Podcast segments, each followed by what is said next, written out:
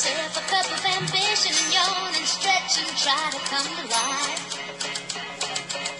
Jump in the shower and the blood starts pumping. Out on the street, the traffic starts jumping. With folks like me on the job from nine to five. Working nine to five.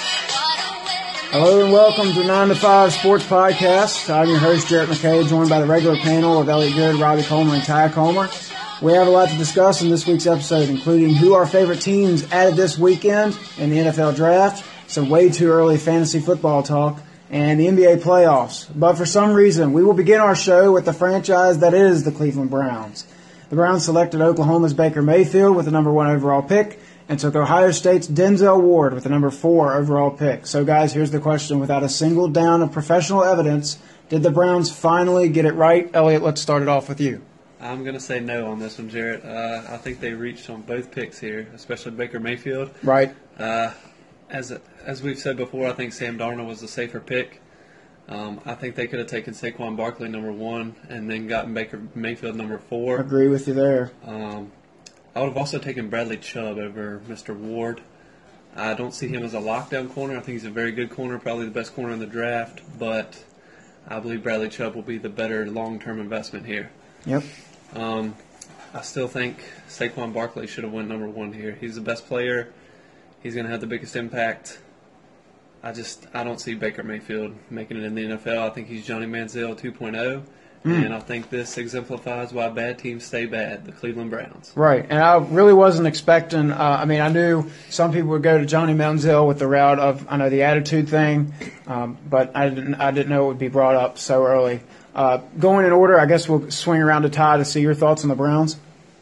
Yeah, basically exactly what Elliot said. I think they reached on both. Everything we heard from just about every uh, expert, as, as they call them, uh, would would put Bradley Chubb as the second best player in the draft, right behind uh, behind Saquon Barkley. And with the team needs that aligned in those first four picks, they had a chance to have both of them. They didn't take uh, Saquon with the first one, and especially as a Skins fan, I would have loved to see him not in the NFC East. As I I'm agree sure you guys would. there. Yeah, Oh, yeah. I would have much rather seen him go there, but um, you know they they're seven, they were 17th in opponent passing yards per game last year, so I know what they're thinking. They're thinking we need a shut down corner, when in actuality, like putting Chubb with Myles Garrett would have been a nightmare for opponents' uh, offensive lines.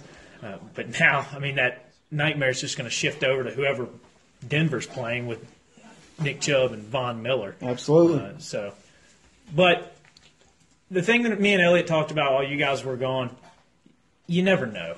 Like it, it could turn out that the Browns made two perfect picks. It could turn out that Baker Mayfield isn't. We're not giving them that benefit of the doubt, though. Oh no, no, Not after not. the history that the Browns have had drafting, especially quarterbacks, the infamous jersey. We all know about that one. So, No, they they definitely made the risky pick here, which Right. is stupid. And I thought personally that they would try to distance themselves from anything having to do with Johnny Manziel. Um, yeah, Baker's a little bit more talented, I guess you could say, than Johnny was, but this just seems like John, Johnny Manziel oh. 2.0. okay. So another Manziel comparison. Uh, another person in our table that agrees with the reach. Rob, you going to give us our first uh, our first agreement pick with the Browns? I really don't know about Baker. Um, I don't trust him. I would have taken Darnold. Um, I would have definitely taken Chubb, no matter what, at the second pick or the fourth pick, their second pick. You just have to pair him and Myles Garrett up for the next twelve to fifteen years. They're probably both going to be all pros. It's just common sense, but. They say their offensive coordinator they got they just hired Todd Haley, that he really likes a mobile quarterback that likes to get the ball out quick. Um, Baker's really athletic, won the Heisman, tore it up at Oklahoma, but I'm not sure his game's going to translate to the NFL like Johnny's. He's I don't think he's as much of a character concern as Johnny, but it's flashes there that you can see.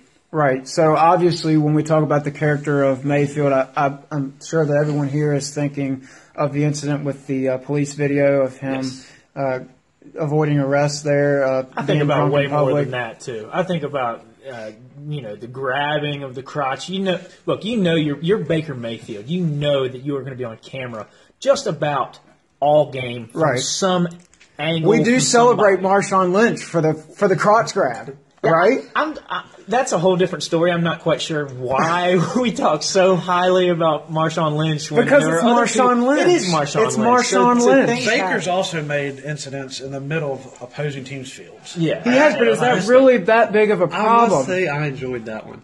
I thought that was. a I liked it. I liked it, but it's it could be a turnoff for some Are those NFL issues It though could be. that big of a deal? Like, what issue bothers you the most about Baker Mayfield? It would definitely be the drunken public. The video, but Definitely. you said that that's not the only thing you think about. That's not the only thing I think about when it when we talk about his character issues. I, I'm just saying that, and I'm not saying that there are any other players that uh, that don't do that out there too. You just got to know that you're Baker Mayfield. You are the best quarterback. You're the Heisman. You're the best player in college football. The attention's already on you all the time. Right. So you got to know, and you, you can't you can't get fired up against against a team like Kansas. Kansas. Hey, but the disrespect. Yeah. No handshake. Yeah, and he had disrespect. On. Oh, disrespect and Uh, all. but don't tell me Kansas. don't tell me it wasn't funny when he turned around and told them what what did he say? Something about go cheer for basketball or something. I mean, Oh, I like all that. I'm just not. I'm not as concerned with the character issues as I am the game translating to the NFL level. right. I think that this risk is big because of where they selected him more so that whereas when they took Johnny Manziel, I thought that was just a big risk in What, what itself. was Johnny No matter like? where you take him. 18, 17, 18? things in the 20s. First round there, correct? Yes. Hue Jackson also said that he's starting at third on the depth chart. Oh, I think Tyrod. Baker Jones- Mayfield? I Baker think, Mayfield's I starting think, at third. Your number one overall pick's going to start at third overall on the depth Yeah, chart. that'll change. I think Tyrod's going to start week one. He certainly has strong competition there. Yeah, yeah. Well, he's definitely going to be moving to two over DeShone Kizer as soon as he steps Absolutely. foot on the field. DeShone Kizer was a disgrace. Am I am I mistaken in saying he had the lowest QBR last year? or- 22 interceptions. I know that for sure. Well, Yeah, you know and zero wins. You know something's wrong when your coach Brian Kelly comes out and says he left too early. All right, so I'm going to continue to make this show uh, boring by agreeing with the rest of the three panelists. Uh, I say unless the Jets, unless they knew the Jets were going to take him, Cleveland definitely reached for Baker Mayfield. I said this last week. I'm going to say it again. You take the best player in the draft when you're Cleveland because your needs are everywhere. You have a need at every position, and even Joe, even left tackle because of Joe Thomas. I thought Saquon Barkley was not only the best player in the draft. I thought he was the safest pick in the draft. They should have took Barkley first and took whatever quarterback was available later. Robbie has a point that's saying if you have a quarterback that you absolutely love, you go get him now.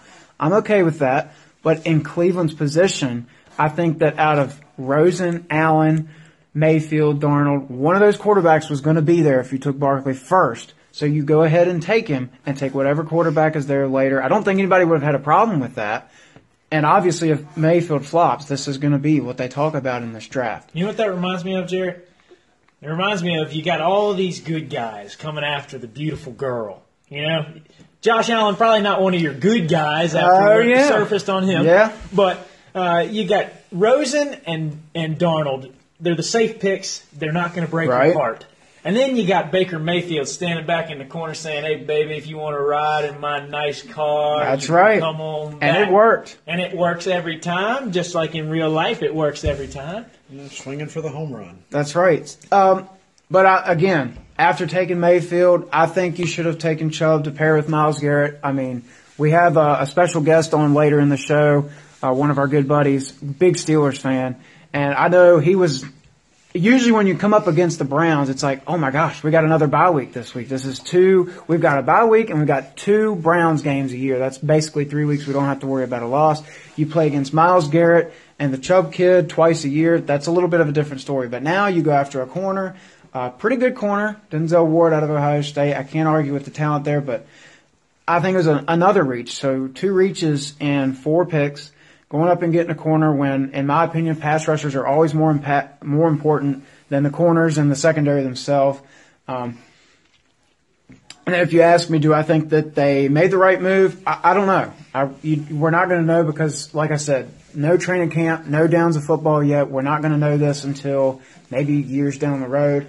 They don't get the benefit of the doubt for me. So But if I- I don't agree with their picks, No. But I hope they prove us wrong because I would like to see the Browns improve finally. Yeah, me too. So let's finally get off of the Cleveland Browns. Since if uh, hopefully none of our listeners have turned this show off because we've talked about the Browns too long. Let's move on to uh, a little bit more of a prestigious franchise, as much as that pains me to say, uh, the New York Giants. So, Elliot, did they make the right move by taking Barkley uh, with the second pick? I hate to see it uh, as a Dallas fan. So, what are your thoughts? As a Redskins fan, I also hate to see it. Uh, we have been terrorized by opposing running games for the last 5, 10, 15 years, as long as I've been watching them. But yes, to answer your question, the Giants did make the right pick. Um, as I've said, I would have taken him number one. So if you're sitting there at number two, he falls into your lap. You run to the podium. You take him. You take him. Um, as far as a team fit, a schematic fit, I don't know if it's the greatest thing because you've got an aging quarterback in Eli Manning.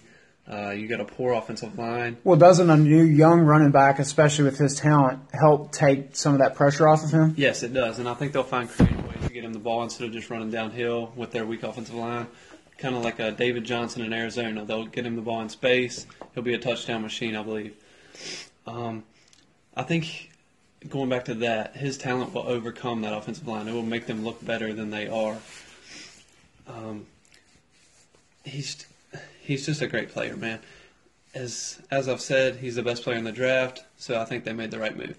All right, Ty, what's your thought on the Giants' pick of Saquon Barkley? I'm sure it's uh, not too happy as it is. Yeah, I'm not Same excited. I'm not excited. I can't be excited about you know going up against him two times a year, uh, especially when uh, one of the few skins wins last year was uh, against the Giants.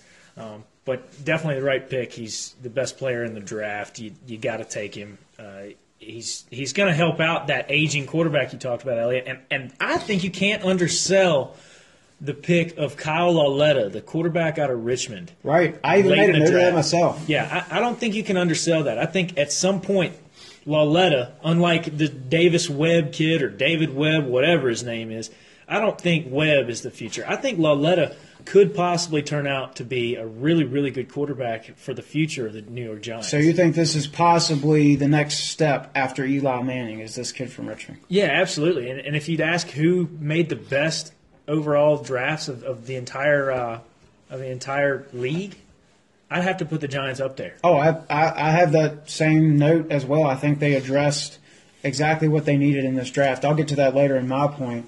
Um, unless you have anything more important further about the Giants, Rob, your opinion on what the what the Giants did this year in the draft? I don't know if it's the right pick or if it's the sexy pick for the Big Apple. It could probably be both. I'm going with the sexy pick for this whole fact that Because I'm- you're the sexy pick. that's right. but I'm not sure I believe in an offensive line that ever starts Ereck Flowers. But they've they addressed that. Oh, they I'm drafted. Get, I'm going to get to that one, but I, lo- I love the pick of Will Hernandez out of UTEP. He's a Good very pick. highly Yep. rated offensive lineman. He will help. The Barkley pick, it, it can't hurt, but I don't. I don't think it's good for the long term success because you have Eli. He's got two years left max. He's dangerously. He's dangerous with the football. He throws into tight coverage. It could be more opened up if Dez goes up there and pair him with Beckham and Sterling Shepard and Barkley. It could be a very explosive offense. with Absolutely, with especially Eli to if, work with. especially if Eli is just average. yeah, I still think that could be a dominant. if dominant you can give Eli that for the next two years, and the defense is good to begin with, Right. They might have a chance to do something. So you think it was more of a luxury pick? Oh yeah, I think it's a luxury pick more than it is for the long term success of the franchise. I know- It's winning now. I know you like Chubb. Would you have taken Chubb? The Giants not so much. Their defense is good, Okay. but I would have taken a Could quarterback replace or him for Barkley. Jason Pierre-Paul. That that was my thinking. It'd have been a quarterback or Barkley for me if I was the Okay. Giants. Yeah. Um, here, I, I, I'm not going to fault the pick with them taking Barkley. I'm just going to disagree with it because I'm a Cowboys fan. I don't feel like seeing him uh, twice a year. However, I think to myself, you know, what if they would have drafted someone like Rosen? Um, if he would have been the real deal and the and the replacement to to Eli. Um, look, I, again, I can't fault him for taking Barkley. I think he was the most talented player in the draft. I would have taken him. I think one of the most important moves for them, though, was in the second round. You mentioned it earlier, Rob Will Hernandez, a guard out of UTEP. Great move to help uh, improve that terrible offensive line from last year. And if you're going to help Eli, what do you do? You give him a little bit more protection, give him a stout running game. He's already got the weapons on the outside. Um, so I think that they're definitely going to get better with that. New head coach, it'll be a new atmosphere in that locker room. I think that's definitely going to help them out. And with the uh, quarterback from Richmond, I think it's an interesting uh, uh, test run. They he's going to have two years to sit behind a quarterback that's definitely not in his prime anymore, but has a lot of experience. Uh, has experience in the playoffs and his, his, Super Bowls, so I think that that could definitely work out for them. And I, I root for the kid. You know, being from uh, Richmond, small school, local, I root for him probably will change if he ever does become being a good quarterback for the Giants. I will immediately start hating him. But for right now, uh, the Giants picks looks good. Any other comments for that before we head on to the next topic? Um, going back to Lauletta, he's actually been compared to Jimmy G from what I've heard from scouts and just reading articles. Um, maybe high hopes there, mm-hmm. but if he could work out anywhere close to how he's looked his first seven games in the NFL, that'd be a great pickup for the Giants. Yeah. Well, the only difference is he's going to be working with Pat Shurmur instead of the great Bill. Instead of yes, that, that's a good point. Bit of a difference there. Um, let's move on and finish. Uh, try to get this uh, draft talk out of the way and move on to some other sports. We got a couple of more things to talk about though in the NFL. Um, let's talk about some surprises from draft night. I'm actually going to start this off. Uh, I think some of the biggest surprises was, of course, we talked about the, the Browns reaching for Baker Mayfield and then uh, a corner in Denzel Ward. I think Josh Rosen falling to number 10, Arizona ended up trading up to get him. I think that was a good pick from them. Uh, one question that stems for me is that is what happens to uh, Sam Bradford there? Where is his role in all this take place? Derwin James falling to 17. I thought the Chargers got a steal there. Um, I know there was plenty of teams that could have took him. I actually want you guys' opinion on the Redskins not taking him uh, at a safety position. Um, we can get the opinion on this actually later from a Steelers fan uh, later on in our segment. The Raiders trading for Martavis Bryant. So obviously the Steelers were looking to move him. He was looking to get out. Raiders take him uh, for I believe was it a third round pick? Yes. Yeah. So Raiders trade for Martavis Bryant to give Derek Carr yet another weapon. Uh, Jason Witten's retirement plans leaked to the media. Uh, found that out in the uh, subway in Boston, so that really made me happy. And then uh, Saints trade up. Now maybe this is just me. The Saints trade up to draft someone that's not a quarterback. What they gave up, I could have swore they two were going to draft rounders. two first rounders. I was like, okay, here comes Lamar Jackson. Sean Payton is going to let him sit behind Brees. He's going to end up signing an extension and coaching this young man up to be just a dynamic playmaker in that system. And they draft a defensive end, which is fine, but that tells me that they're wanting to win right now instead of drafting a future player. So, Elliot, what were your biggest surprises from the draft? I think you just nailed my top one was the Saints trading up to not take quarterback. That that really shocked me. Um, going back to the Browns again, I know we've talked about them a lot, but both those picks surprised me. I thought they reached. Um, San Francisco, I didn't think they would take tackle that early. I thought they had needs on the defensive side of the ball. As you mentioned, Derwin James fell. I thought that would have been a nice fit for them. Mm-hmm. Um, Dallas actually surprised me. I, with the top three receivers on the board, I thought they would have taken one after losing Dez. And Right. uh, I don't know. They need a linebacker as well, but I just thought they would take receiver there. I could have seen receiver. I don't know about surprised. I think maybe if they did their research, a lot of receivers that are taken at that point in the draft in the first round, middle first round, they really don't. I don't know. It just seems like they don't turn out to be the players that they expect them to be. That's a good point. And we definitely need a linebacker. But I can see that where that would surprise some people, especially with all the talk about them drafting either Ridley, DJ Moore, people like that. Yes. Uh, going on, Rashaad Penny, the Seahawks need to rejuvenate their running game. I didn't think they would come this early. He was projected more of a second or third round pick, Right? but I think he's a good player, and Seattle needs to start running the ball again, and take some pressure off Russell Wilson. Yep. That's how they won the Super Bowl. Absolutely. Um, the biggest surprise, however, to me, though, as a Virginia Tech fan, was Mr. Terrell Edmunds going to Pittsburgh 28. Right. First round. Yes, I thought he was more of a third, fourth round pick. Uh, I know the Steelers had needed safety. He's a good player, but I think that was a bit of a reach. I was for sure they were going middle linebacker. Yes, they needed him. Uh, as I've been told, they tried to trade up for the Evans, the linebacker from Alabama. Oh, The Rashad. linebacker- yeah. Yes, yes. Uh, but apparently they couldn't get up high enough. I know the Titans took him at 22. Cincinnati was sitting at 21. Interdivision, maybe maybe they couldn't get up there. But that was that was my thoughts on the. Well, the Edmunds brothers were the first brothers to be taken as first round picks. That's right. Go Fun ahead. fact. So, Rob, take us into your uh, any more surprises for you in the draft. I know you've got some some good insight there. Yeah, um, my first surprise was the Giants must really believe in Barkley because I read that they did not even listen to a single offer for the pick. So I thought it was a very real possibility that they would trade down if they didn't see a quarterback there. So So another you're sur- surprised that they didn't even took Barkley and no no no traded no, no I'm surprised that they didn't even listen to offers. Oh, Yes, yeah. I guess you always listen to They- see what you can It get, was but the article I read said that when they found out Baker was one one, they closed the phone up.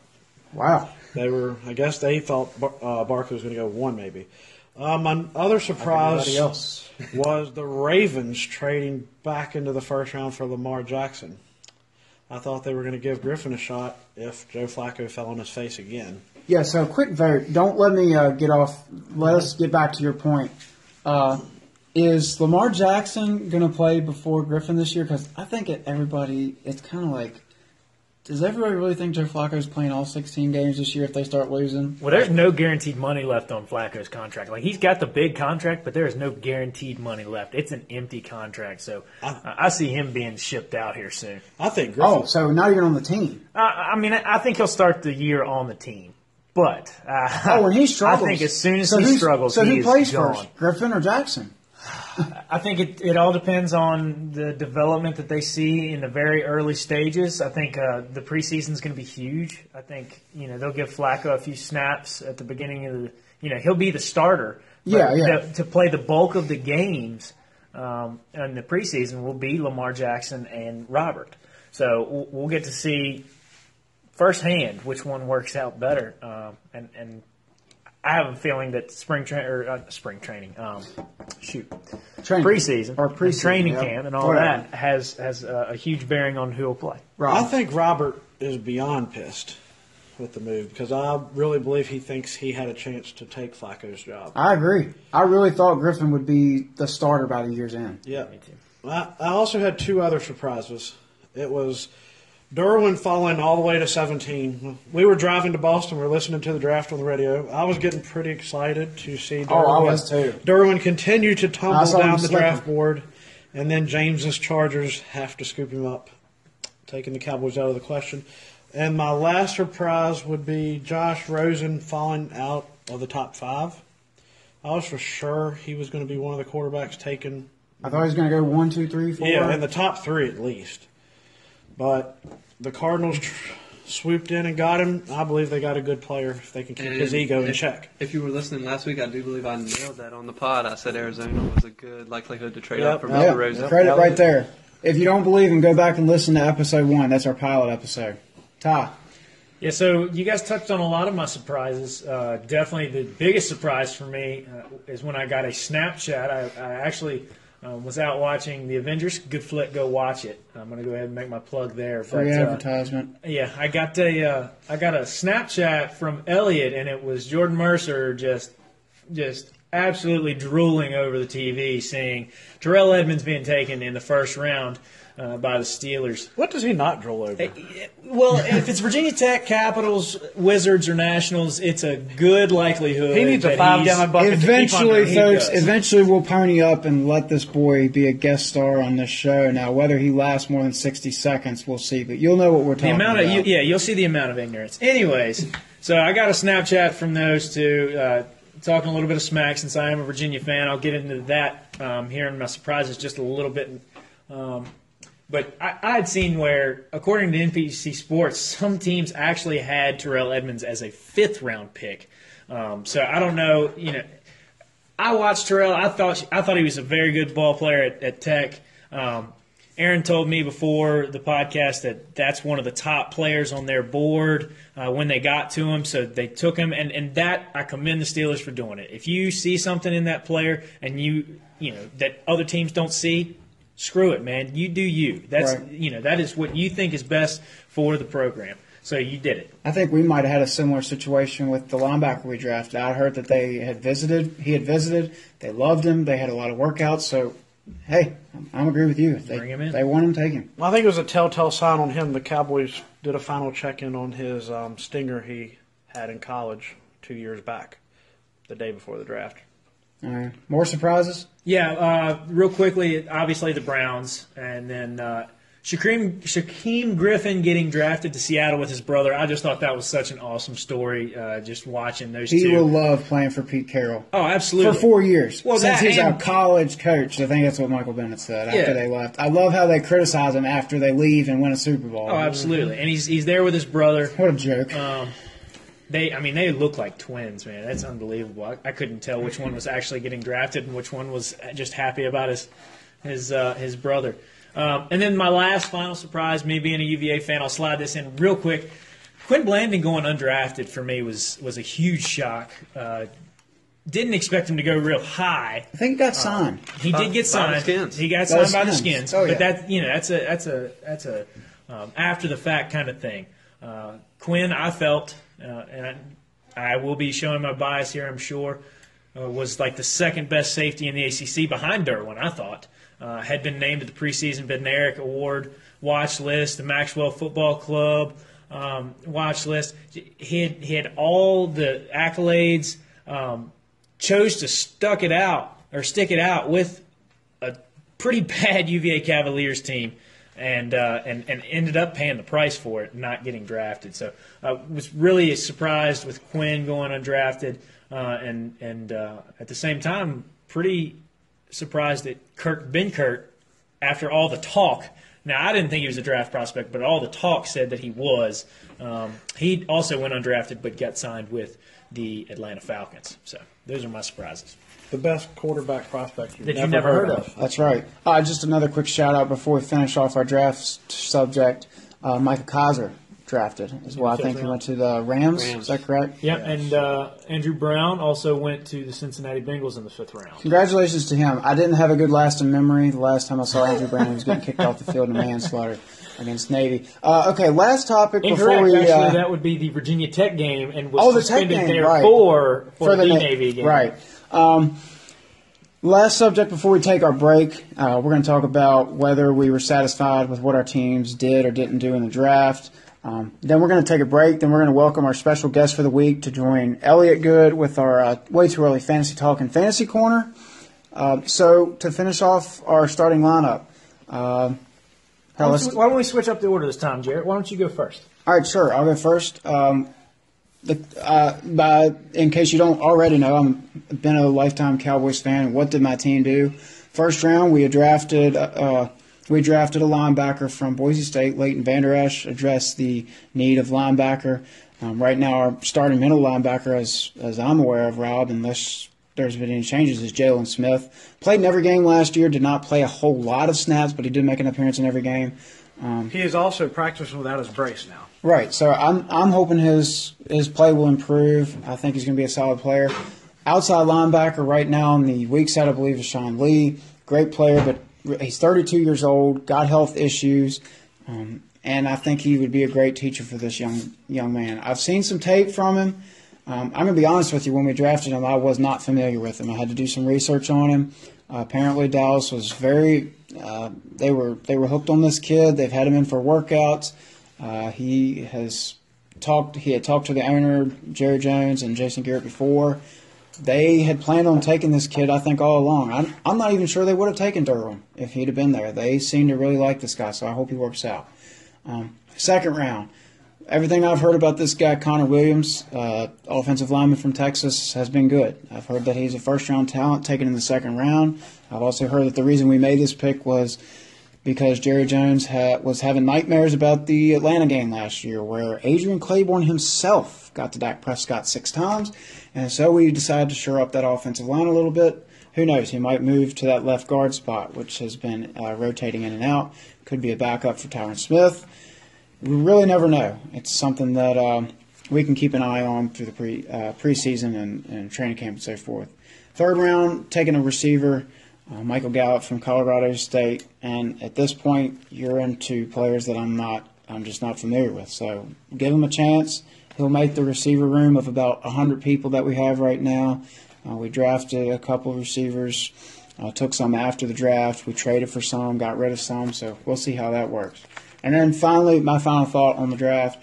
Um, I was just surprised that they traded for Tavon Austin and traded away Ryan Switzer. I, I like the kid. I thought he had a solid rookie year for what they let him do.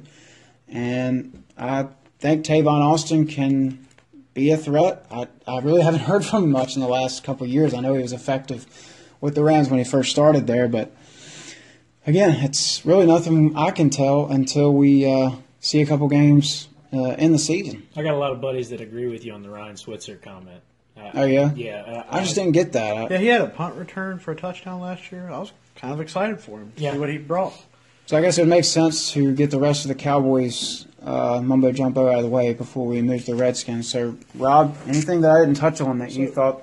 I'm not about going the to try to echo Jarrett too much, but the Vander Esch kid is supposed to be the best coverage linebacker in the draft. He has drawn some comparisons to Brian Urlacher uh, by his the combine statistics. I see more Bobby Carpenter. Hope that's not the case. Please, God, no. Um, Uh. Connor Williams was ranked 18th overall. They drafted him in the 50s. Very good value pick. Something needs to change down there.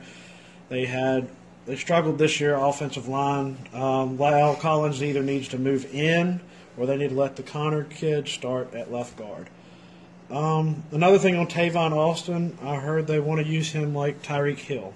A very explosive player. If you get him the ball in, split, in space, he can make a lot of people miss he could he could very well do Ryan Switzer's job. I think he's a more talented player, but I was excited to see Switzer grow within the Cowboys system. So, your take, Tyler? On to the Redskins. Todd. To the skins. Uh, not really a huge surprise, or not a huge uh, secret that I was unhappy with the way we treated our offseason this year. I was a huge proponent of Kirk uh, and was also a huge proponent of bulking up the defense uh, with the money that Kirk was asking for. Can't really do both. So I accepted the losing Kirk, but then we gave away basically to get a quarterback that we wanted, we gave away our top corner.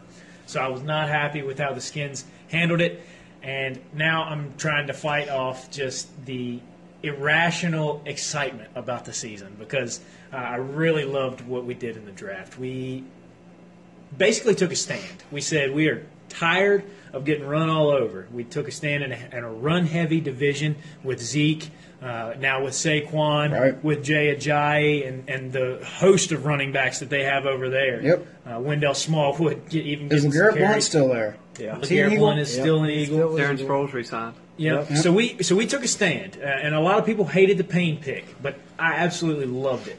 Um, like I said earlier, No if you pun. see something, yeah, no no pun intended. That's right. No pun intended. Um, I I loved us going with somebody that we we saw and we liked. It was no secret that we wanted Vea more, uh, but he was taken right off the board right before us.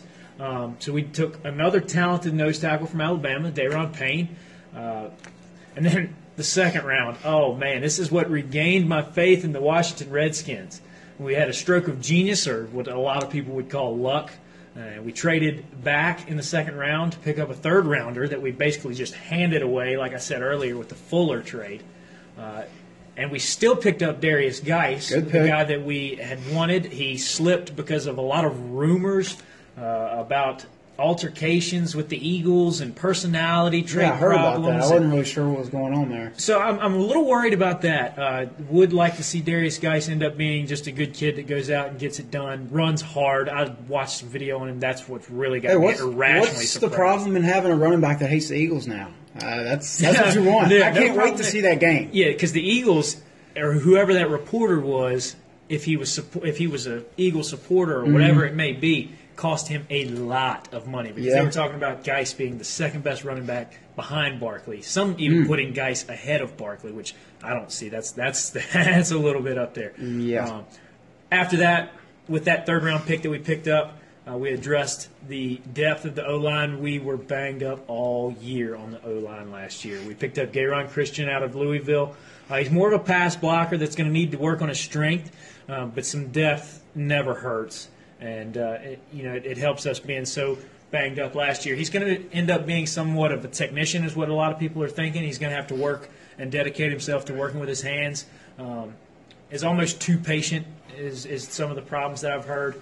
Uh, but uh, I do like the pick of the of an offensive line and, and mostly a tackle there.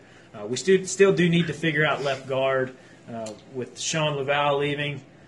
I mean, thank goodness he's leaving. He was not very good, but then you know it's kind of pick your poison because now we've got Nishki in there Name getting drop. ready to start. Yeah.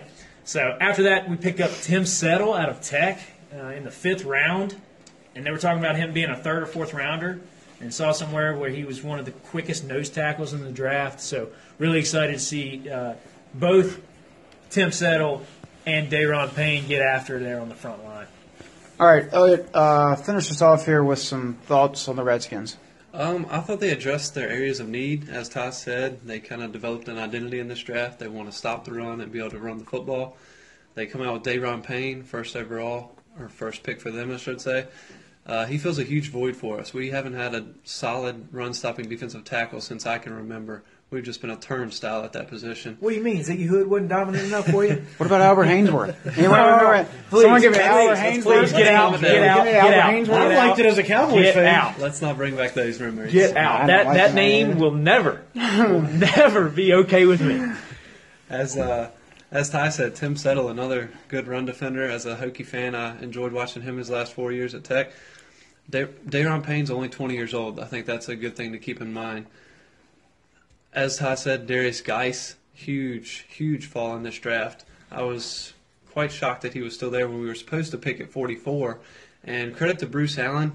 I don't often say this. I was about to say, I'm not sure I've ever heard that This before. man I actually cringed. still handles the trades. He was able to pick up a third round pick that we lost while acquiring Alex Smith. We were able to trade back, get that pick, and still get Guice. So bravo, Bruce Allen, bravo. Um, Derrius Guice, he averaged over six yards per carry in the SEC. That's quite a feat. So if this guy can turn any sort of that production into the NFL and translate it, that's going to be a steal for us.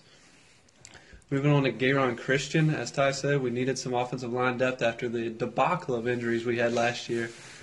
I wish we would have went guard. We really need a left guard. Lauvao is terrible. We don't have a replacement there. Kouandjio, he didn't show anything in the few games he was in there last year. The safety out of Penn State, Apke, I don't know much about him. I've heard he's an athletic freak. I, I look for him to contribute on special teams early.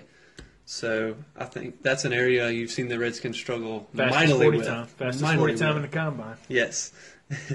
Greg Stroman, I think, is another interesting project. Um, great cover corner at Tech.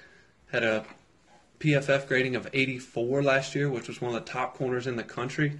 They say he fell due to combine related. I, I never agree with that. I think if you can play football, you can play football. Trey Quinn, Mr. Irrelevant, our last pick, last pick of the NFL draft. I remember hearing this name during college football last year and I went back and dug up some stats. He had 114 catches, over 1,200 yards, and 13 touchdowns just last year. So, with Jamison Crowder in a contract year, you needed to address receiver. You lost Ryan Grant as well, so you needed some depth there, and he certainly fills that void. Overall, I'm very satisfied with this draft. It's the first time I've been able to say that in years, but I'm looking forward to this year. All right, there's too much agreement going on. It's too many uh, people happy with their picks. I'm really hoping Robbie has some negativity to put in here. Um, not that it's so much negativity as we forgot to mention Bo Scarborough, Scarborough for the Cowboys being drafted. I loved it. Oh yeah, good pick, solid I, pick. I like he's huge. Shout out to Henry Dawson. Huge physical back. I'm excited to see what he can do behind the offensive line as we don't have a backup running back other than Rod Smith because Alfred Morris is a free agent. And I wanted to touch on the Patriots as I really like the pick of Sony Michel and Isaiah Wynn from both from Georgia. They were roommates as a fun fact. So I think it's uh, you can read into those picks as they're not for the long haul, or they're for the long haul. I think Bill's going to stick around. All right, guys, we are done talking about the Shield right now. Uh, we're going to take a break, because uh, I'm thirsty. I need a drink, and I need a uh, chance to catch my breath here. So, when we get back, we're going to talk about some fantasy football. Some way too early fantasy football, in fact. This is April. We got a special guest to do that. So, don't go anywhere. We'll be right back with some fantasy, fo- uh, fantasy football.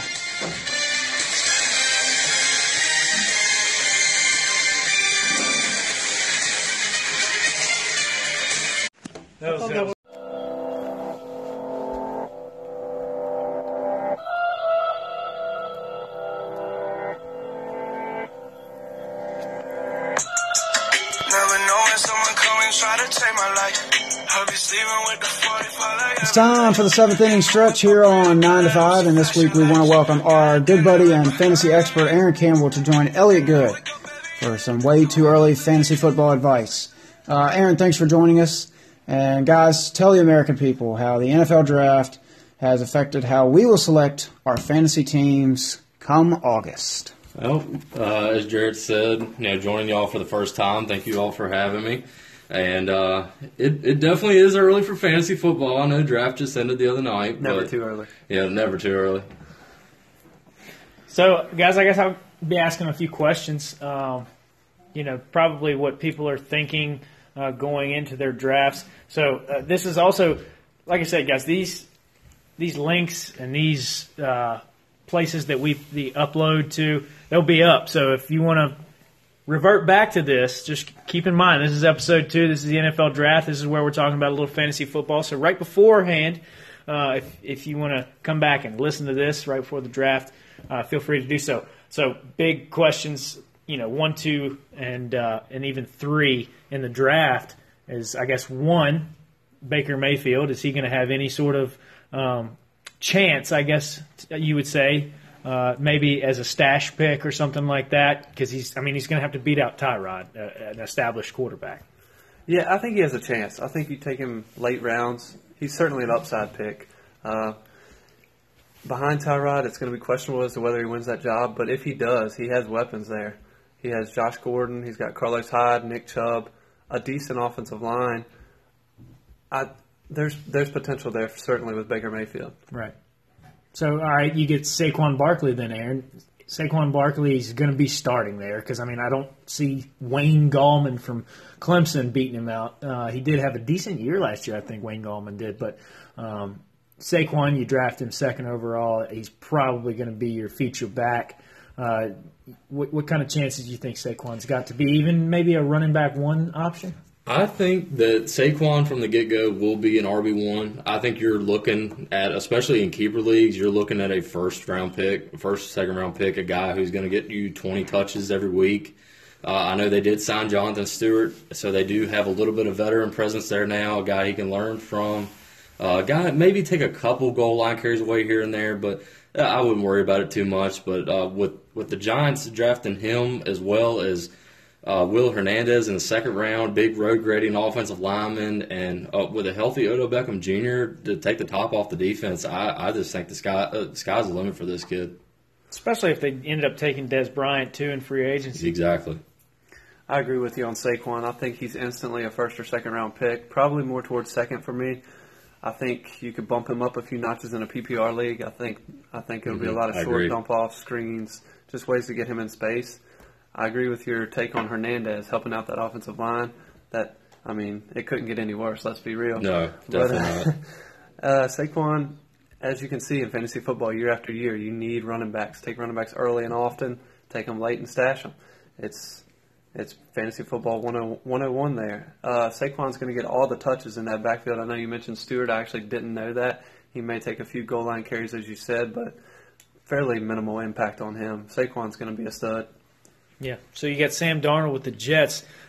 Do the Jets really have anything for him to throw to? Is the is the new question? I guess you should ask. Uh, uh, is Sam Darnold going to be a possibility for maybe not maybe not your starting quarterback, but maybe he's got a chance to you know step in there in a bye week, or or maybe uh, maybe he's your third quarterback uh, and he, you play him in a matchup kind of thing. Well, we were all talking pre-show, and I actually forgot Josh McCown was still with the Jets, but Darnold's going to have to beat him out. As Rob, I mm-hmm. believe Robbie said, Baker's opening up third on the depth chart. I look for a similar situation with Darnold. They're going to make him earn it. Todd Bowles is a hard nosed coach. He's Darnold's going to have to work his way into that job. As far as people to throw to, he has Robbie Anderson, very solid receiver last year, over a thousand yards, a lot of touchdowns. Austin- Quincy Enunwa will help as well. Yes, Austin Seferian Jenkins. He was a nice streamer tight end at the end of last year. Certainly a nice pickup. I think you had him on a few of your teams as well, Ty. I did. I did have it. Uh, and he, he worked out pretty well for me. Um, I, I think with the Jets, uh, with them not having a stable running game last year, uh, Forte kind of had his moments. uh, So did Bilal Powell. Uh, but I, I think, I, I think if they would have had the chance to take Saquon at three, I think they would have thought about it. I think that they desperately needed the franchise quarterback, but I think they would have thought about taking Saquon just to be able to take some pressure off of that defense and just be able to hang in games because that's the biggest part about the NFL. I mean, sometimes the teams who don't have these veteran quarterbacks, if they can run the ball effectively and just create a couple stops on defense, they can give themselves a chance. Yeah, and they've got an upcoming defense, so they mm-hmm. want to run the ball, keep it a low scoring game. Also with the Saquon, I think they would have taken him. The Jets need a little bit of star power. Yeah. They don't have much marketability right now. Yep, exactly. all right, what about Rashaad Penny? Where's he ranked? That's an interesting Yeah. one. Uh, I know I, I look at Evan Silva's rankings a lot of times, and he loves this guy. Has loved him in college, loves him with Seattle. He liked Chris Carson last year. He just knows Seattle likes to run the football, and drafting them drafting him that high sign, signals to me that that's what they're trying to do. They're going to reestablish their identity. They're going to run the football 20 times a game, get Russell Wilson on bootlegs, and go back to what won them a Super Bowl. So I think Rashaad Penny is someone you definitely need to draft in the top 20-ish running backs for sure. Yeah, I, I think that he is automatically going to be an RB two with probably low RB one up upside to, to lead off the season. Uh, but you know the presence of Chris Carson there, as well as CJ Procise, a healthy CJ Procise, hopefully, uh, could inhibit a little bit of his growth. And also, I was really surprised that the Seahawks really didn't address uh, bulking up that offensive line a little bit. Me too. It- I know it- they added Duane Brown last year, but they need some interior line presence Yeah, for exactly. sure to run Espe- the ball. to run the ball, especially. Uh, I I seem. I mean, I know this is Russell's play style, but I know as far as like watching Russell Wilson play, it seems like he's always running for his life. Certainly is. Certainly. All right, uh, let's move on to Sony Michel. Maybe taking some carries away and maybe in some pass attempts away from Dion Lewis. Well, actually, Dion Lewis is now in Tennessee. Uh, along, he'll be in a timeshare with Derrick Henry, but uh, Sony Michel. Uh, with the Patriots willing to take an offensive lineman and a running back in the first round, you you never see a Bill Belichick led team take a running back that high. Normally, they're always finding value at running back, and always like they'll you know they're vulturing guys off practice squads and throwing them out there. Um, but them taking a running back in the first round, it makes me think that he will be an, a very integral part of this offense. And I mean, he's explosive. He's, I mean, he's a bigger back than what Dion Lewis is. But I mean, as small as Dion was, he was a very good in the in between the tackles runner. And I, I think, I mean, I think the touches will be there for a lot of fantasy value. You may have made me rethink this. Initially, I thought that Burkhead was going to be the guy here, but as we saw last year, they like to spread him out a little bit, use him in short short yardage areas. Um, Sony Michel reminds me a lot of Tevin Coleman. Now, I agree. their offense isn't run as similarly as the Falcons, but Sony Michel's going to get touches. As you said, Bill Belichick doesn't draft running backs high, but when he does, he believes in them. Mhm. And Sony Michel, as the New England Patriots have been one of the most rushing touchdown from a fantasy perspective the last couple of years. It's not always predictable. It's not always who you think it's going to be. Yeah, But the production is there. So there's certainly value with Sony Michel. Again, I think you need to draft him maybe a little little bit lower than Penny, probably toward the 25, 30-ish running back range. Okay. Uh, and as a Skins fan, I would know uh, we got a little bit of running back committee. Uh, it's going to be a nice little battle to watch um, uh, before the season starts. You've got uh, Samaje Perine, a guy they were very high on last year. Uh, they got him, what, I believe that was in the fourth round, right? Yes. Uh, but they were still very high on Samaje. Samaje had a very decorated college career. Came in, uh, struggled to hold on to the football, uh, didn't really live up to expectations, even though he was a fourth round pick. Um, did have 200 yard rushing games last year, though. Thought he was going to kind of pick it up, but then uh, tailed off at the end of the year again. Um, carries were, were down a good bit. So it'll be interesting to see the Guice and um, Thompson. and and Samaje Perine situation when we know Thompson's most likely going to be in there in passing Yes. situations, long second downs, long third downs, um, and things of that nature. So, uh, what do you, what do you foresee if you had to look into your crystal ball before we even get into um, all the camps, all training camps, and, and uh, preseason? What what uh, Aaron? I guess I'll go with you first. Uh, what's in your crystal ball um, for the Samaje versus Guice matchup? Well, obviously, as you were saying, I, I think both of those guys will op- operate on the early downs, and both will get cracks at goal line carries. Uh, Samaje really came on at the end of last season, put together some really nice games. Uh, but then again, you, you don't trade up into the second round to get a running back if you don't plan on playing him. Uh, Chris Thompson was, of course, was having a great season last year before his injury. Yeah, I think that's a huge question mark that people will have to take into consideration too. Eh, with these pro athletes, the, these studs, we always take for granted like, well, he's just going to be come back and he's going to be exactly like he was before. But man, that that injury, I watched it; it was gruesome. So I think this, as well as the Cleveland Browns running back situations, are ones I'm going to try my best to stay away from because anytime you have three or more guys that are going to get the ball a lot or involved in the offense to some capacity, it, it, as far as fantasy purposes, it's a nightmare. Uh, again with the Browns, I mean, with them already signing Carlos Hyde, veteran presence, then uh, drafting Nick Chubb, and already having Duke Johnson there. Duke Johnson, who is a very neglected fantasy asset or and real life asset for the Browns. Uh, kind of in the same situation as what Chris Thompson is. Very efficient player, but just doesn't get those touches uh, that you would think that a player of his caliber would, especially in the amount of yards that he that he gathers just on a per touch basis. Yeah, the Chris Thompson thing will be interesting for me. He he's going to play a big role in this because if he comes back healthy, you know what he is. He's your third down back. He's your pass catcher, which will leave uh, two guys to split the early down work. And I think that's what's going to happen early. But eventually, based on what I've seen, I think Guice wins this out.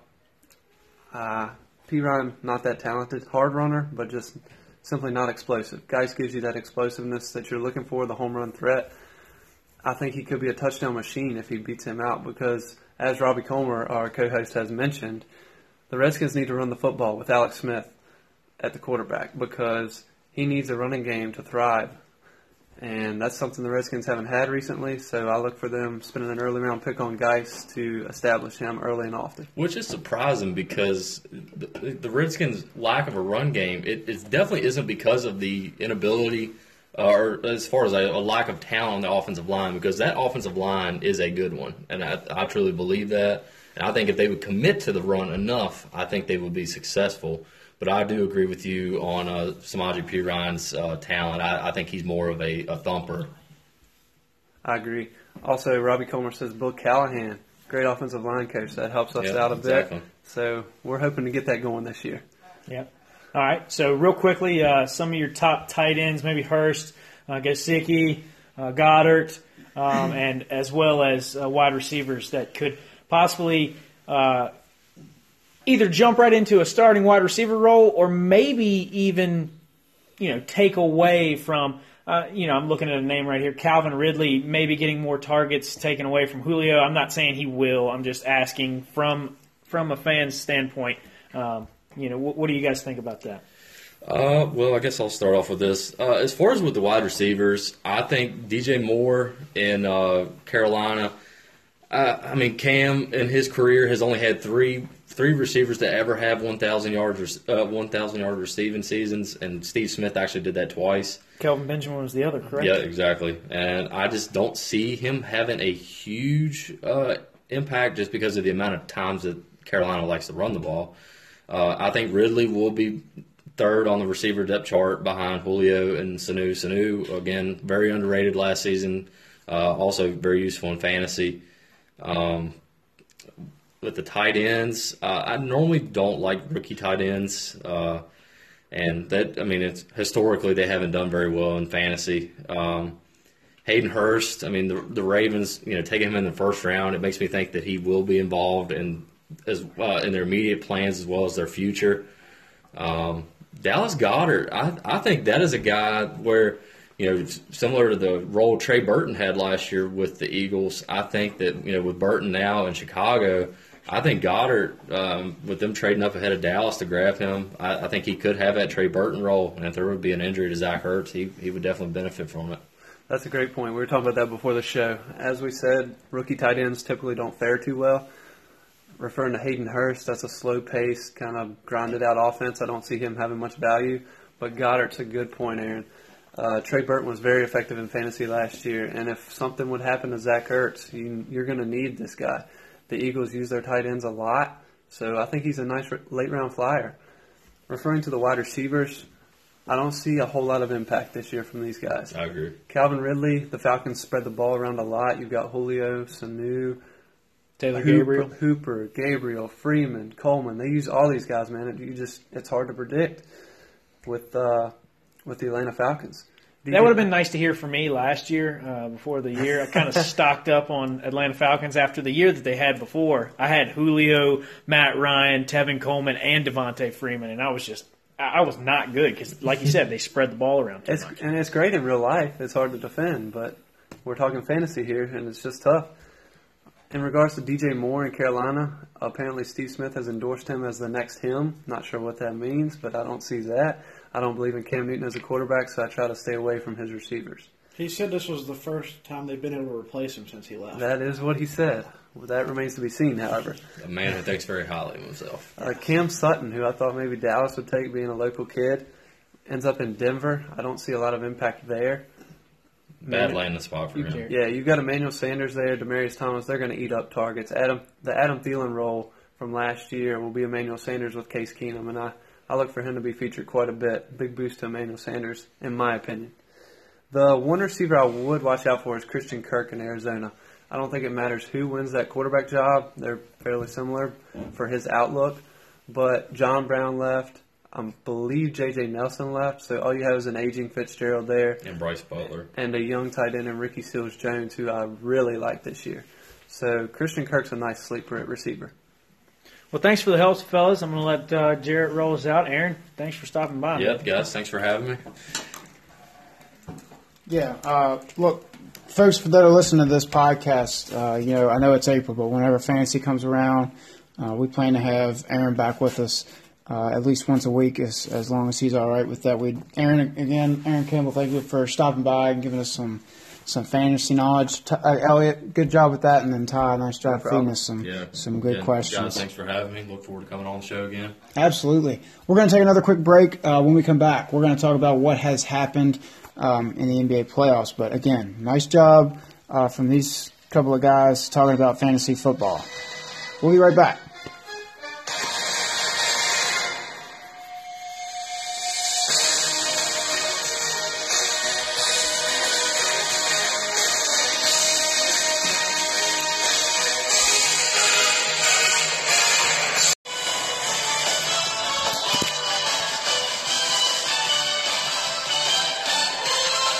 All right, we're back at 9 to 5 Sports to finish off the seventh inning stretch. We're going to talk about some NBA basketball playoffs.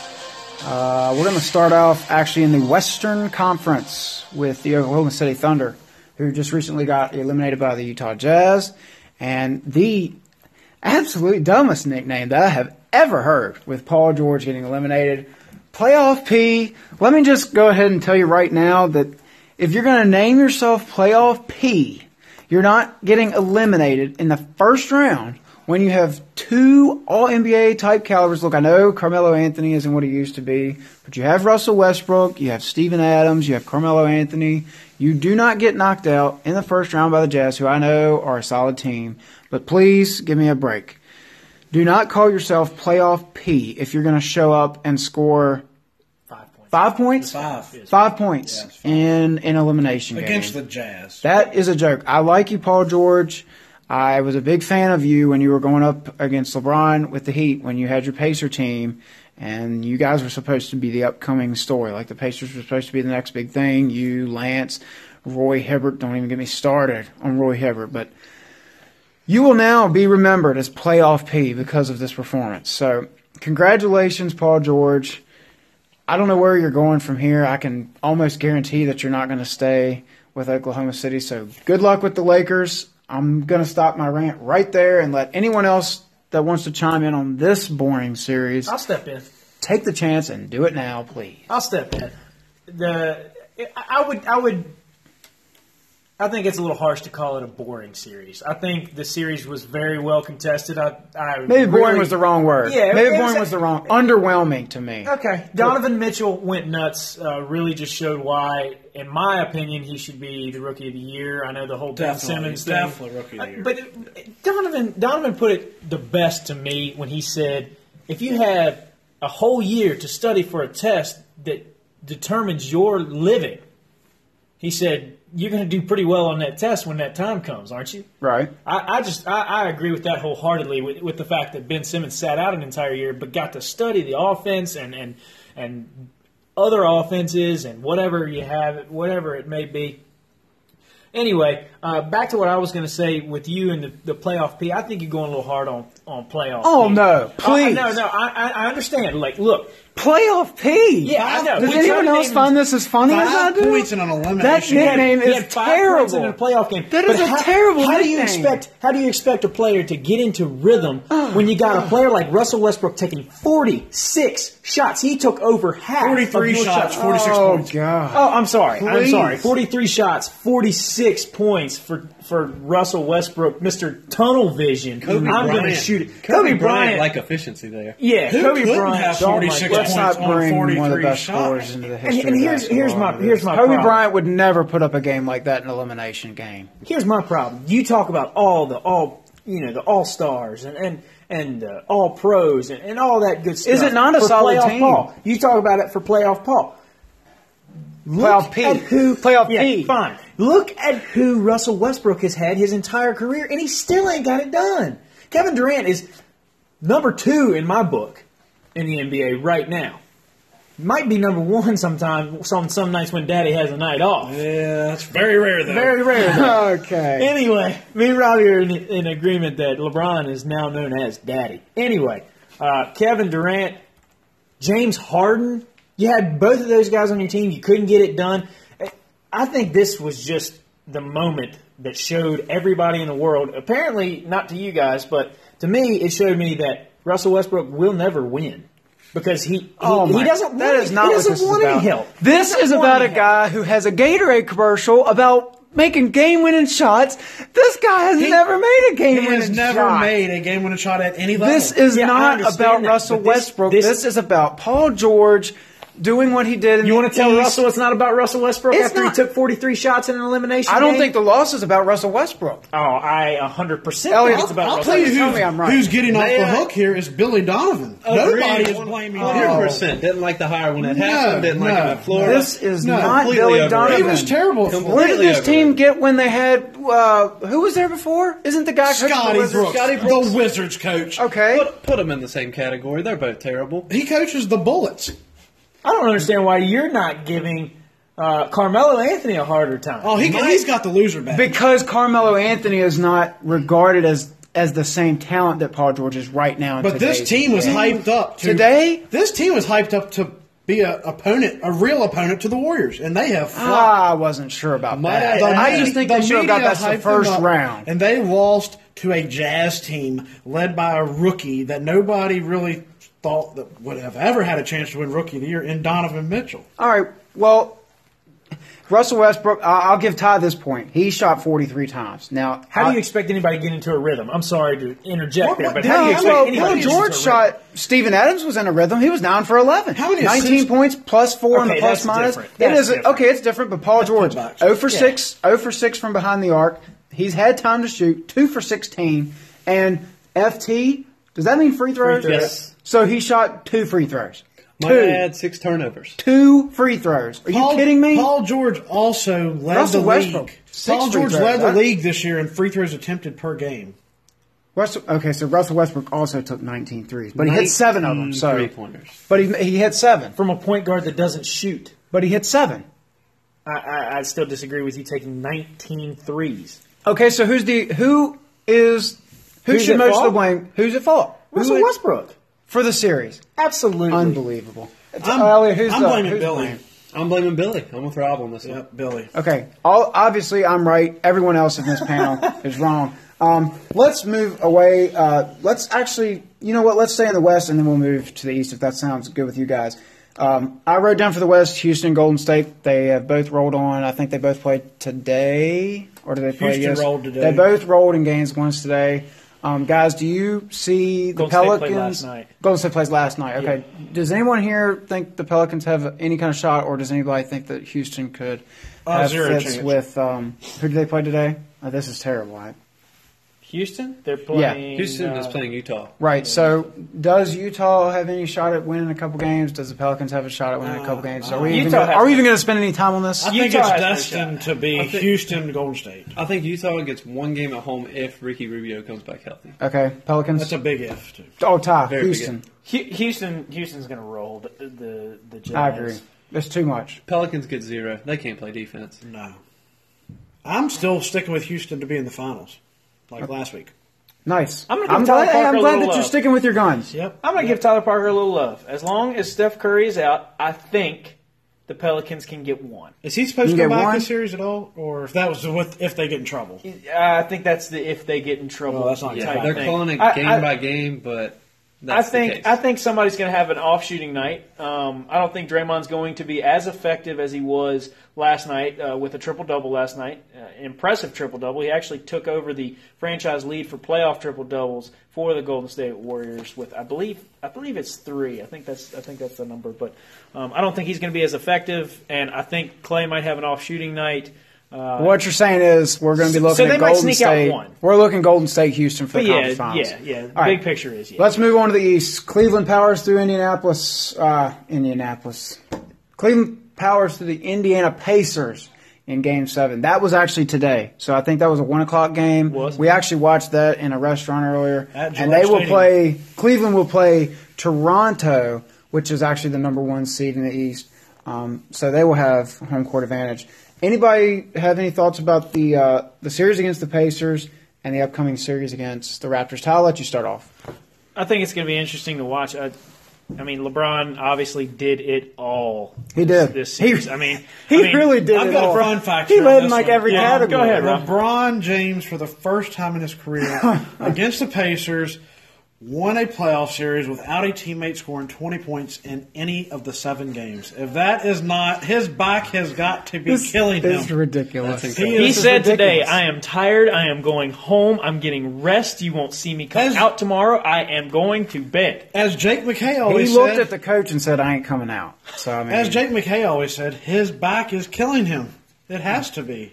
Let's let's easy with the comparison. But yes, okay. So, yeah, so LeBron, you boys' know, head's as big already big as it is. Absolutely, right. That is absolutely. But LeBron uh, is going to have to put on those kind of performances night in and night out against Toronto. Uh, I do think he has the mental. Um, of uh, course. mental edge over Toronto. oh I yeah, think the they're- team. I The think team he's in- should have the mental edge over Toronto. Absolutely. Well, I, but I think I think he is in Kyle Lowry and DeMar DeRozan's head um, more so than you know Cleveland has in their head that they can beat Toronto. I, I just think I think LeBron just serves as just a big bully to them. I guess. You have Skip Bayless, the noted LeBron hater, has picked Cleveland to sweep Toronto. My God, Interestingly enough, no. There's no shot. I don't that. think there's a chance, but I'm not very sure who. I, I'm from not even sure who I'm Skip picking in this Bayless it, series. give me Toronto. Yeah, yeah. I'm, I'm with Elliot on this one. All right, Elliot. Uh, thoughts on Cleveland? Thoughts on Daddy? Thoughts on Cleveland? Let's move this along. I'm tired of it talking. I'm tired of talking about this topic already. I'm with Ty. I think it'll be interesting to watch. DeMar DeRozan and Kyle Lowry, yeah, they, may- he may be in his head, but they won't back down. No, no, and they're don't think they they're, they're a much better team than Indiana. They proved that all season long by securing the number one seed. They didn't necessarily play up to par against the Wizards, but No. I'm looking for both of these series to be a wake up call for these two teams, and I think you'll see a much higher level of basketball in this series. All right, I'm just gonna say that uh, I kind of I, I think Ty's right. They LeBron does have the mental edge over here. Um, they have beat them repeatedly, not only in the playoffs or not only in the regular season, but they have beat them in the playoffs before. Um, they don't have Kyrie as they had in the past, and Kevin Love is not, in my opinion, the player that uh, he once was. Tristan Thompson did have a nice outing today, though. By the way, Their Quick roster's shout out just bad. Well, it's it's a bunch of shooters, and and really, if you're going to say the roster's bad, you can blame LeBron. But I'm not doubting that. He's the. GM. I'm- Says he is the GM. Please. He's the coach. But uh, if I, I, I want us to make our picks for these uh, for this series, especially before it starts. Um, really, it's it's tough for me. I I can't sit here and say I want to pick the Raptors so bad, and not not because I don't. I, it's not that I hate LeBron. I like to see new teams in it. Um, eventually, I'm going to root for the Sixers anyway. So I really, for this series, I, I could care less. But I'm going to pick. Ah, what the hell? I, I'll pick the Raptors in seven because I think even though I think the Raptors are more talented, I'm like I, I, I do agree with Ty that LeBron is going to do so much in every game. He is going to he's not going to let this thing end quietly. Like he's, he, I don't think they're going to go away easy against no matter who they play, unless it was like the Warriors, the Rockets, in which case that's too much. But a team like the Raptors, he's going to push them to the very edge. I'm just going to take the Raptors in seven because they're at home. What, what the hell? I'll contrast you, and I'm not going to doubt Dad until it actually happens. So I'm going to take LeBron in six. LeBron in I noticed you say LeBron and six. LeBron That's and right, six. LeBron in six. Okay. LeBron six. Ty, what's your pick?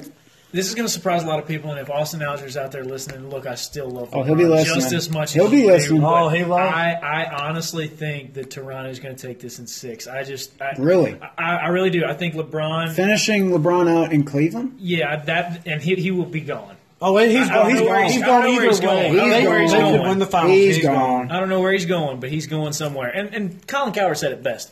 Don't get don't get mad at him. Don't burn jerseys. He's done, No. he he's done everything owes you Cleveland asked of nothing. him. He owes him absolutely nothing. Early favorite. Oh, did you already pick? I did not pick. All right, give us your pick.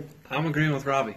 I'm taking LeBron in six. I think the key matchups here, Hmm. LeBron can kind of limit DeMar DeRozan. George Hill can limit Kyle Lowry. And that's where they do their damage. And I think that's where Cleveland's two best defenders are. So I don't think it matches up well for Toronto. At some point, Yeah, Kevin Love he's has got to the point with step the matchups. What about Jonas Valanciunas? He's obviously the best post player in this series, right? Certainly. I don't consider Kevin Certainly, Love really yeah. a post but presence. I think, I think Tristan Thompson's presence at the rim, physical presence, I should say, can at least bother him enough to limit his Well. Larry Nance can kind of chip in as well. I look for Nance to match up with Ibaka. That's that's how I think that works out. All right, so to finish out uh, to our seventh inning stretch, we got a couple of minutes left here. Let's talk about Boston uh, advancing. They actually won. Um, was that last night as well? Yeah, they, Boston won last night. the game we Seven- tried to go to. Seven games, Milwaukee. They'll actually end up playing the Sixers, who a lot of people are saying now is the favorite in the East. Um, I don't have any thoughts on Boston beating Milwaukee except that the better coach team, uh, the more veteran team won. I love Giannis Antetokounmpo. I can't wait to see what he does in the league. But I think the Why better don't you team. get on him? He disappeared in Game Seven. I think the well. I mean, there's a that's a bit of a difference. I think. Eleven points. I uh, think it was 11 points is embarrassing for the Bucks, especially without Kyrie. They got beat by a second-year player in Jaylen Brown, who emerged, and Jayson Tatum. Well, it's not a good loss, but they're they're a young team. Well, the They're- Celtics they're- are very young. They are, they are. But I also think that they have the second best coach in the entire league. Yes, yes. So- Some could say first, but But they're going to play the Sixers. Any thoughts? Thoughts on the 76ers? I'm a homer. Please.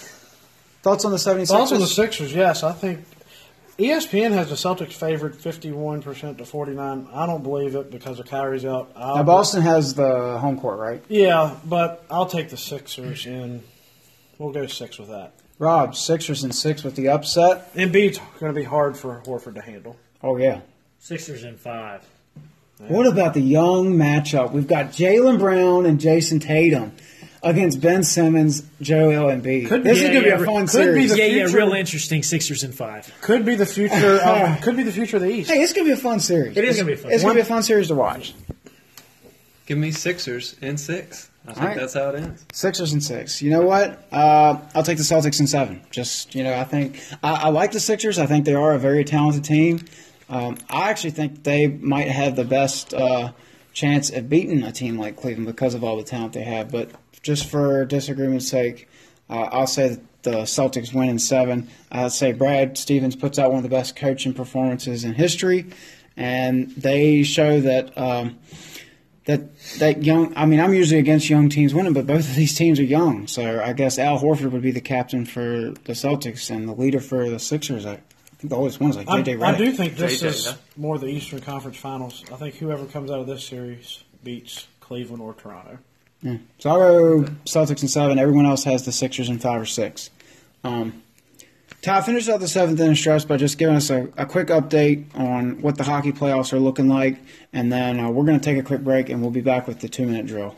Yeah, if you guys uh, if you guys want to start following hockey, or if you just want to listen to what I what I have to say, I, I do love the NHL. Um, so just a really quick update on what's going on. Uh, New Jersey barely made it into the playoffs this year, so uh, it always cracks me up. It's like, okay, yeah, we made the playoffs, but now we get to play the number one team. So you got to go play Steven Stamkos in Tampa. Tampa. And you got knocked out of there in five. So uh, see you later. So that that's that's over with. Boston also beat Toronto in a really good game or a really good series in seven. Um, but the Bruins did go on to beat Tampa last night, six to two. Had some big goals from their newly acquired um, Rick Nash and just the pain in the butt Brad Marchand. He's just a pest. There's actually a GIF. If you go on Twitter, look it up. It's uh, Brad Marchand. It's spelled M A R C H A N D. Um, he has a book in front of his face that says "Who's a pest?" Drops the book, and there's his face. So uh, that's all you need to know about that. Caps ended up beating the Blue Jackets in six after losing the first two. Um, really impressive comeback there. Won all four straight. Pittsburgh beats Philly in six. Philly, uh, as only Philly fans can do, We're raining on the ice with um, beers and trash and all other sorts of nice things. Philly would never do that. Philly would never do that, Never, right? They do that all the time. They even That's snowballed Santa, Santa one time. Pittsburgh uh, took game one in Washington. So tonight, or I guess this was uh, today. Yeah, it was today, wasn't it? The might have been yesterday. Capitals. Today. It was today. Yeah. It was today at three o'clock. Yeah, Yep. it was today at three o'clock. Uh, big, big time. Uh, I saw a stat. Uh, no team has ever gone down 0-2 in both of their first series um, and won the second series. Uh, so uh, Washington definitely needed this one. Uh, they did take it. Um, Pittsburgh in first game actually took uh, three goals in five minutes. Uh, but uh, the Caps responded well today with a four to one victory. Winnipeg Jets beat Minnesota in five. James, you're the newly acquired uh, Minnesota team, so you picked a you picked a pretty good team. You're not front running just yet. They're in the playoffs, they're, but they're not quite there yet. Uh, but Winnipeg started to gain a little respect. Um, Predators obviously beat the Avalanche. They did struggle a little bit in six. Um, their their goalie, who's widely known as one of the better ones in the in the league. Pekka Rinne has been struggling here in the playoffs so far. Um, Jets took game one four to one. Uh, we actually just watched uh, the second. I guess that was this double overtime game um, tonight. Nashville took that one. Uh, Vegas, the the new team in the league, the the expansion team, um, had the best best record in the league this year. They came in and they swept the LA Kings uh, in their first round. San Jose Sharks uh, are their opponents after they took down the physical Anaheim Ducks. Anaheim Ducks are a scary team to take on in the playoffs. They've got- some big size up front. Uh, Golden Knights took took game one from the Sharks now seven to nothing. Um, but uh, the Sharks bounced back in double overtime. Uh, I guess this was yesterday. Uh, after a disallowed goal from Vegas in the first overtime, so that was quite a good ball game there too. Series is tied one-one there. Uh, Vegas is looking like the early favorite for me, so um, they, they they just show really no weaknesses. Uh, I thought the the Sharks were very lucky to, to escape with a game there. Um, so Vegas and Vegas and seven in the Stanley Cup playoffs versus whoever they whoever they If they take on. end up winning this thing, somebody's going to cash in because their odds were very high in Vegas. to open Oh, the season. They were the Absolutely. expansion team, Yeah, correct? yeah, they Yeah, were that is expected to be like last. That's incredible. Yep. Yeah, that's a good story. I will guarantee that the owners will, if they ever do another expansion team, the owners will change The draft the way the draft process. They do not want that to happen. That's our hockey update, though. Uh, thanks, Ty, for that. The rest of us just simply aren't that informed. Um, we're going to take our last break of the show. When we come back, we've got a two minute warning. Uh, I think Ty's got a pretty good rant in store for us. Uh, we'll recap. Uh, me and Robbie will recap what happened in Boston this weekend as we took a trip up to Fenway Park, and then we'll close up the show. So we'll be right back.